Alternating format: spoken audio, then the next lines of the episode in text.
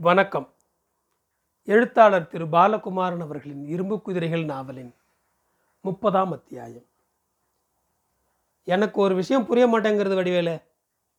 இந்த டிரைவர் கூலி ஆளெல்லாம் உங்கள்கிட்ட எப்படி இவ்வளோ விசுவாசமாக இருக்கான்? எழுந்துருனா எழுந்திருக்கிறான் உட்காருனா உட்காரான் நீ அரசியல் கட்சி ஆளுங்கிறதுனால வரான்னு எனக்கு தோணலை. தமிழ் நன்னா பேசுகிறேங்கிறதுக்காகவும் வர்றதா தெரியல. முன்ன கூட ஒரு ஸ்ட்ரைக் பண்ணி ஜெயமாயிட்டுதாமே நல்லா கேட்டிங்க ஐயர. வடிவேலு தொடையை தட்டி கொண்டு பலமாய் சிரித்தான். கூட இருந்த ரெண்டு மூன்று கூலி தொழிலாளிகளும் சிரித்தனர். நாலு பேர் சூழ இருந்தபோது அப்பாவித்தனமாய் நானு ஐயர் இந்த கேள்வி கேட்டது வடிவேலுக்கு பிடித்திருந்தது. நாலு பேருக்கு நடுவில்தான் வடிவேலை புகழ வேண்டும் என்று நானு ஐயர் தீர்மானித்த சூட்சுமம் வடிவேலுக்கு புரியவில்லை. விசுவாசம் எப்போ வரும் ஆயிரே உதவி செய்தபோது? எப்படிப்பட்ட உதவி செய்தபோது? மறக்க முடியாத உதவி செய்த போது இன்னும் நல்லா யோசிங்க. மறக்க முடியாத உதவி அது. சங்கடத்தில் சமயத்தில் உதவி செய்கிறது தப்பாக யோசிக்கிறீங்க வாத்தியார் ஐயா. இன்னும் சரியாக யோசிங்க. தெரியலையே வடிவேலு. பலன் எதிர்பாராமல் உதவி செய்கிற போது வாத்தியார் ஐயா இந்த ஸ்ட்ரைக்கில் நஷ்டம் எனக்கு கொடுத்தான். எனக்கும் வருமானம் போச்சு. ஆயிரம் ஆயிரமாக புழங்குற இடம் இது. உங்களுக்கே தெரியும். இவங்களுக்கு அஞ்சு ரூபா கூட கிடச்சுன்னா எனக்கு என்ன லாபம்? நான் அதில் எட்டனா கொடுறான்னு கேட்க முடியுமா? இல்லை இதுக்கு முன்னே அது மாதிரி கேட்டிருக்கேண்ணா கேளுங்க என்னப்பா? கூலி ஆட்கள் இல்லை என்று தலையசைத்தார்கள். இவங்களுக்கு தெரியும். எந்த எதிர்பார்ப்பும் இல்லாமல் வடிவேலு முன்னாடி நின்று உதவாங்குவான்னு தெரியும். தனக்கு நஷ்டம் வந்தாலும் சொல்லு மாற மாட்டான்னு தெரியும். இவங்க விசுவாசம் வச்சு நான் என்ன எம்பி ஆகிட முடியுமா? இல்லை எம்எல்ஏ ஆகிட முடியுமா? என்ன? குறைஞ்சபட்சம் நான் மண்டையை போட்டால் கும்பலாக வந்து மாலை போடுவாங்க. காடு மட்டும் வந்து அலடேன்னு வருத்தப்படுவாங்க. அது போதும் ஐயரே. தலைவரே தலைவரே. அப்படிலாம் வானம் தலைவரே. ஏண்டா மாலை போட மாட்டியா? ஐயோ அதுக்கு சொல்ல. மாலைக்கு என்ன? கொண்டாந்து குமிச்சிடுவான். அடி சக்க. எப்படா சாவன் பார்த்துக்கிட்டு இருக்க. தலைவரை விட்டம் விட்ட கூலியால் வெகுளியாய் கை தூக்கினான். வடிவேலு சிரிப்பு புது இன்ஜின் மாதிரி துள்ளலுடன் வெளிவந்தது. முகத்தில் சந்தோஷம் பொங்கிற்று. நானு ஐயர் அவன் சந்தோஷ பலகீனத்தை எடை போட்டார். தாக்கலாம் என்று தீர்மானித்தார். ஆட்கள் கடையை விட்டு நகர்ந்தார்கள். என்ன வாத்தியாரையா? என்ன செய்தி? புரிஞ்சுண்டாயா? நீ மகா கெட்டிக்காரன் வடிவேலு. இல்லைனா இங்கே குப்பை கொட்ட முடியுமா சொல்லுங்கள் இங்கிலீஷ் கம்பெனி அவளுக்கு மஹபரிஸ் ரோட்டில் ஒரு குடவுன் இருக்குது காந்திலால் ஓட்டுறான் அவங்களுக்கு. காந்திலால் கடை மூடி இருக்கு என்னை வந்து கேட்டான். வண்டி ஓடாதுன்னு கிட்டக்கவே வராதேன்னுட்டேன். அடடே வாடகை மேற்கொண்டு தரேன்னா வண்டிக்கு ஆயிரம் கொடுத்தா கூட எடுக்க மாட்டாங்க போயிட்டு வான்ட்டேன். மேலேண்ணா மொத்தமாக பத்தாயிரம்ண்ணா பத்தாயிரமா? கேஷாக தரேண்ணா என்ன சொன்னீங்க? எனக்கும் ஒன்றும் புரியல. உன்னை சுற்றி எப்பவும் கூட்டம். விட்டுட்டீங்களா? வடிவேலு வேகமாய் திரும்பினான். விடுவேனா? இங்கே பேச முடியாது. நீ ஏதாவது ஒரு ஹோட்டலில் போயிரு எங்கே இருக்கேன்னு ஃபோன் பண்ணுன்னேன் நாம் அங்கே போகலாம் ஃபோன் வரும். ஃபோனில் என் பொண்ணு பேசுவா. உங்கள் பொண்ணா? அவளையும் அந்த ஆள் கூட அனுப்பியிருக்கான் உங்கள் பொண்ணையா? அவர் கூடவா? என்னத்துக்கு? அந்த பையன் இங்கிலீஷ் கம்பெனி ஆள். பேர் விஸ்வநாதன். எனக்கு தூரத்து உறவு. வேலை போயிடும்னு வந்து அழுதான். பெரிய ஆள் நீ. இப்போ சொல்ல. ஒன்றும் முடியாது. நீ வேறு எங்கேயாவது பாருப்பான்னு அனுப்பிச்சிடலாம். வேணாம் வேணாம் ஃபோன் வரட்டும். செய்யலாங்கிறியா? யோசிப்போம். காசுக்கு நான் ஜவாப்தாரி. காசு கிடக்கட்டும். எங்கனையாவது பேச்சு விட்டீங்க குடலை உருவிடுவாங்க. நான் கொத்து பன்னீர் புகையிலேயே திணிச்சுண்டுடுவேன் பேசுனாலும் முடியாது. ஐயரே பப்ளிக் லாரி வாடகை லாரி தான் ஓடக்கூடாது. ப்ரைவேட் லாரி கம்பெனி லாரிங்க ஓடுறதை யாரும் தடுக்க முடியாது. லோடு ஹார்பரில் ஹார்பர் கூலி தான் லோடு ஏற்ற போகிறான் இறக்கிறதுக்கு கம்பெனிகளில் கிரேன் உண்டு. கரெக்ட். நான் என் மச்சானை அனுப்பிச்சு நாலு மாவு கம்பெனி லாரி மடக்கிடுறேன். அந்த லாரி லோடு அடிக்கிட்டோம். ராவோட ராவாக நகர்த்திடலாம். பில்லு கிடையாது. செக்கில் பணம் தரக்கூடாது. பேசுவோம். புடி அந்த ஃபோன் மணி அடித்தது. கடற்கரை ஹோட்டல் படியேறினார்கள். ஐயரே நீங்கள் பொண்ணை கூட்டிகிட்டு அந்தாண்ட உட்காருங்க நான் பேசிக்கிறேன். விஸ்வநாதனும் வடிவேலும் குசு குசுவென்று பேசினார்கள். நாலாயிரம் ரூபாய் அட்வான்ஸ் தாராளமாய் தரப்பட்டது. சகலத்துக்கும் நான் பொறுப்புங்க. வண்டி எப்போ வரும்னு சொல்ல முடியாது. ஹார்பர் அண்டை இருங்க. நான் வரமாட்டேன். ஐயரும் வரமாட்டார். உங்கள் கார் நம்பர் சொல்லுங்கள் அங்கே வந்து ஆள் ரப்பர் லோடுன்னு கேட்கும் சரின்னு கூட்டிகிட்டு போங்க. நாலு வண்டி தான் தருவேன். பத்து மணிக்கு ஆரம்பித்து விடிய விடிய முடிச்சிடலாம் நான் ஹைகோர்ட் வாசல்லேருந்து கவனிச்சிட்டு இருப்பேன். கவலைப்படாத போயிட்டு வாங்க. ஏதாவது கலாட்டாச்சுன்னா அதுக்கு ஆள் பட வச்சுருக்கேன். தொலைவாக உட்காந்து நம்ம கட்சி பேப்பர் ரா முழுக்க படிச்சிருப்பான். வண்டி மறிக்காத பார்த்துக்குவான் எனக்கு தெரியும். ஐயரும் நானும் கிளம்புறோம். நீங்கள் பின்னால் வாங்க.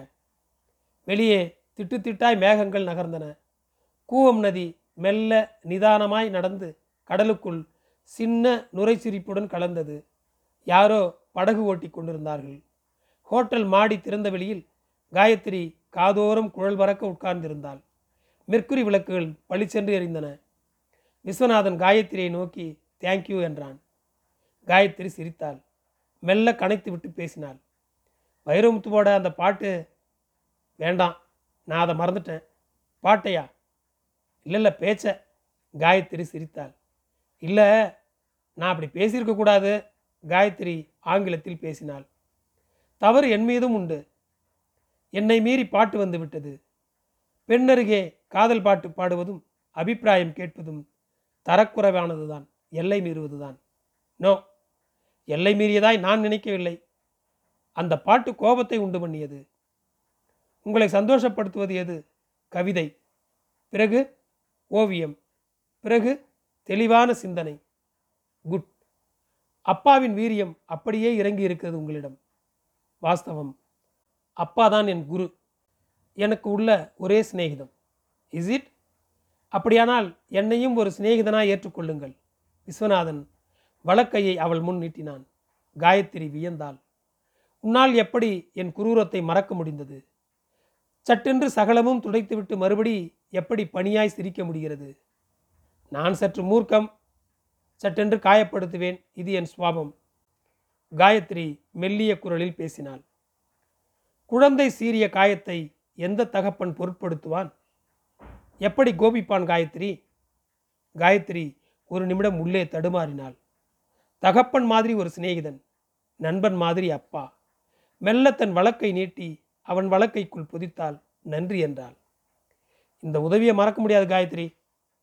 ப்ளீஸ் மறந்து விடுங்கள். எதை? உதவி என்கிற வார்த்தையை. மறந்தேன். கிளம்பலாமா? சரி உங்களுக்கு பிடித்த விஷயம் எது? சொன்னால் கோபம் சாரி மூர்க்கம் வரும். காயத்ரி மறுபடி சிரித்தாள். சொல்லுங்கள். பாட்டு பிடிக்கும். பிறகு? கொஞ்சம் கவிதை. பிறகு? சினிமா. பிறகு? சகலவிதமான மனிதர்களோடு சந்தித்து பேசுவது பிடிக்கும். உங்களின் கவிதை சொல்லுங்களேன். உங்களை முதல் முதலில் சந்தித்தபோது தோன்றிய வரிகளை சொல்லட்டுமா? ம் டெல்மி சவுக்கடிப்பட்ட இடத்தை நீவிடத் தெரியா குதிரை? கண்மூடி வழியை வாங்கும். இதுவும் ஓர் சுகம்தான் என்று. கதறிட மறுக்கும் குதிரை கல்லென்று நினைக்க வேண்டாம். கதறிட மேலும் நகைக்கும் உலகத்தை குதிரை அறியும் காயத்ரி நின்றாள். கண்களை மூடினாள். நெஞ்சு ரணமாய் வலித்தது. முப்பத்தி ஒன்றாம் அத்தியாயம்.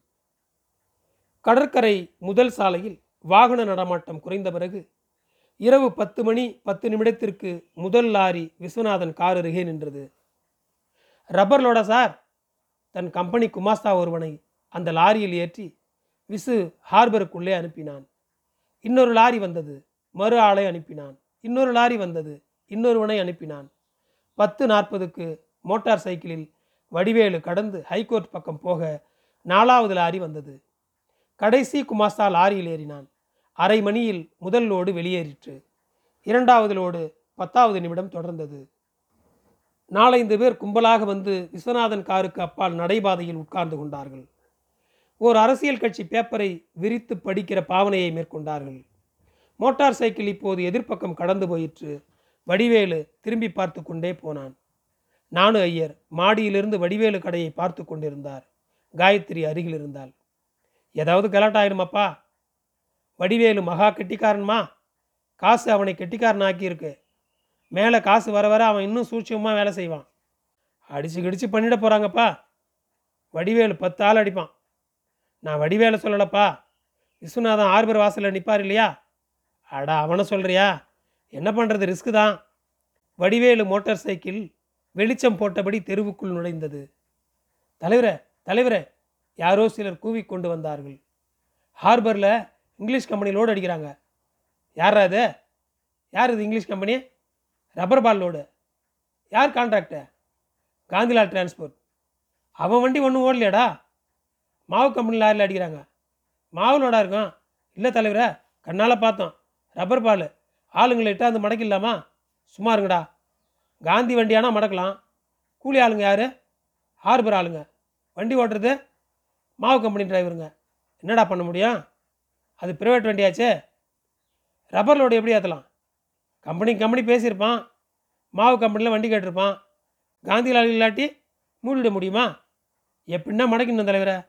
மடக்கிறது என்ன? சரு சருன்னு கல் விட்டால் தானாக நிற்குது என்ன தலைவரே? சும்மா இரு மாட்டிக்காத. கம்பெனி வண்டியில் கல் அடிச்ச உள்ற தள்ளிடுவானுங்க. ஆயிரம் பேரில் தலைவரே பொழப்பு போச்சே. லோடு ஏற்றுறது வழக்கமாக நாங்கள் தானே? காந்திலால்கிட்ட பேசுங்க தலைவரே. அவன் கதவை திறக்க மாட்டான். வாசலில் நின்று கூச்சல் போடுவான். இருபது ரூபா கூலி போச்சே.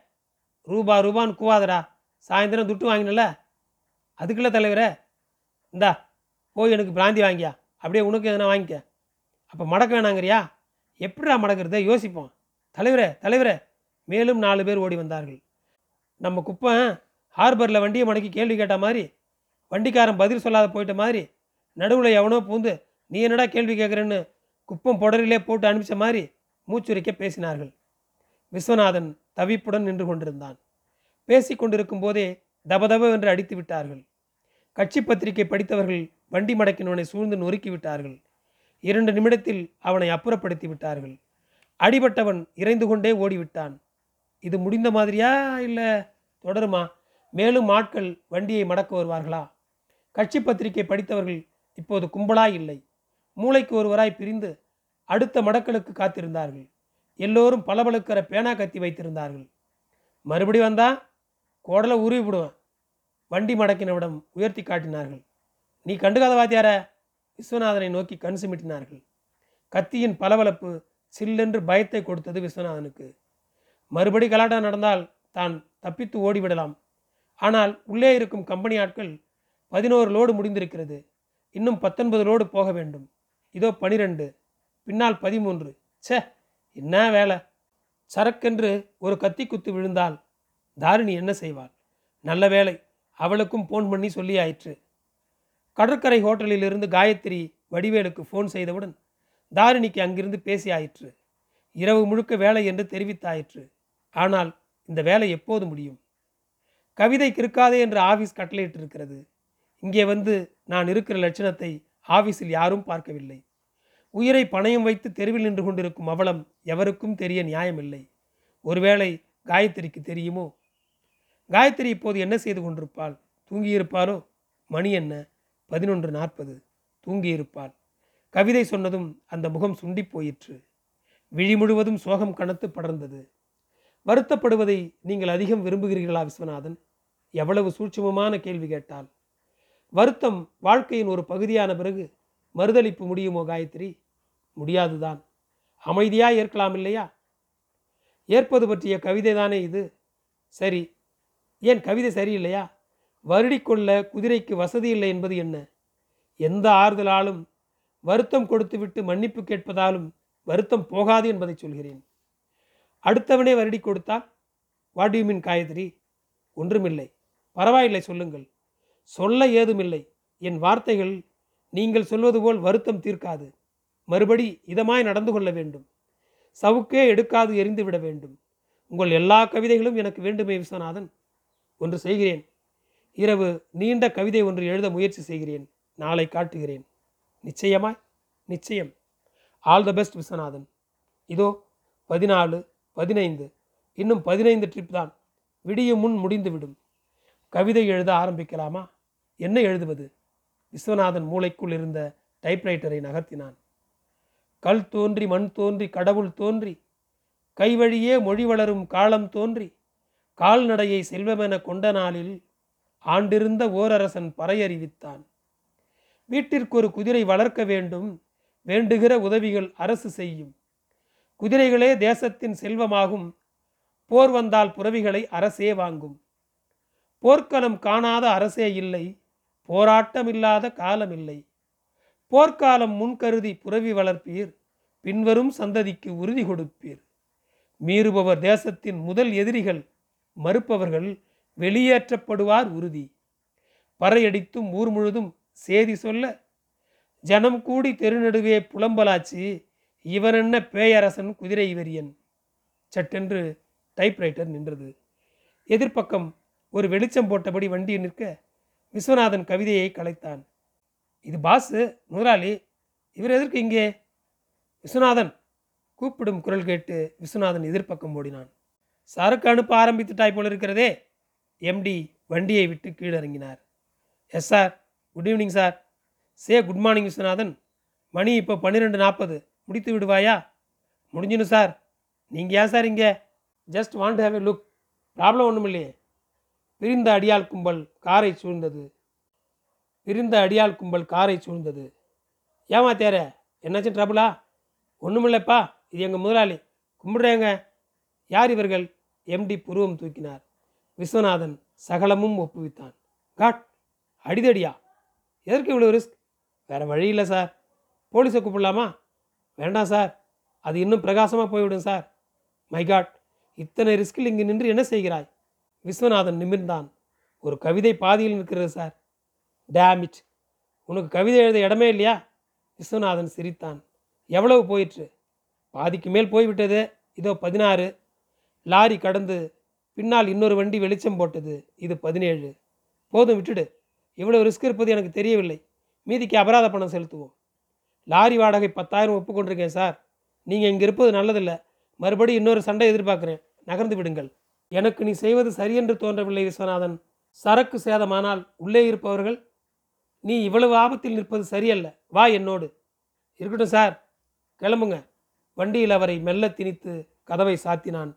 ஒன்று செய்கிறேன் விஸ்வநாதன். நான் கடற்கரை பாலத்தருகே நிற்கிறேன். கடைசி லாரி கூடவே உன் வண்டி வரும் இல்லையா? என்னோடு அங்கே வந்து சேர்ந்து கொள்ளுங்கள். மைண்ட் யூசநாதன் விஸ்வநாதன் உன் கவிதை இருக்கட்டும் கவனமாயிரு. கார் திரும்பி கடற்கரை பக்கம் போயிற்று.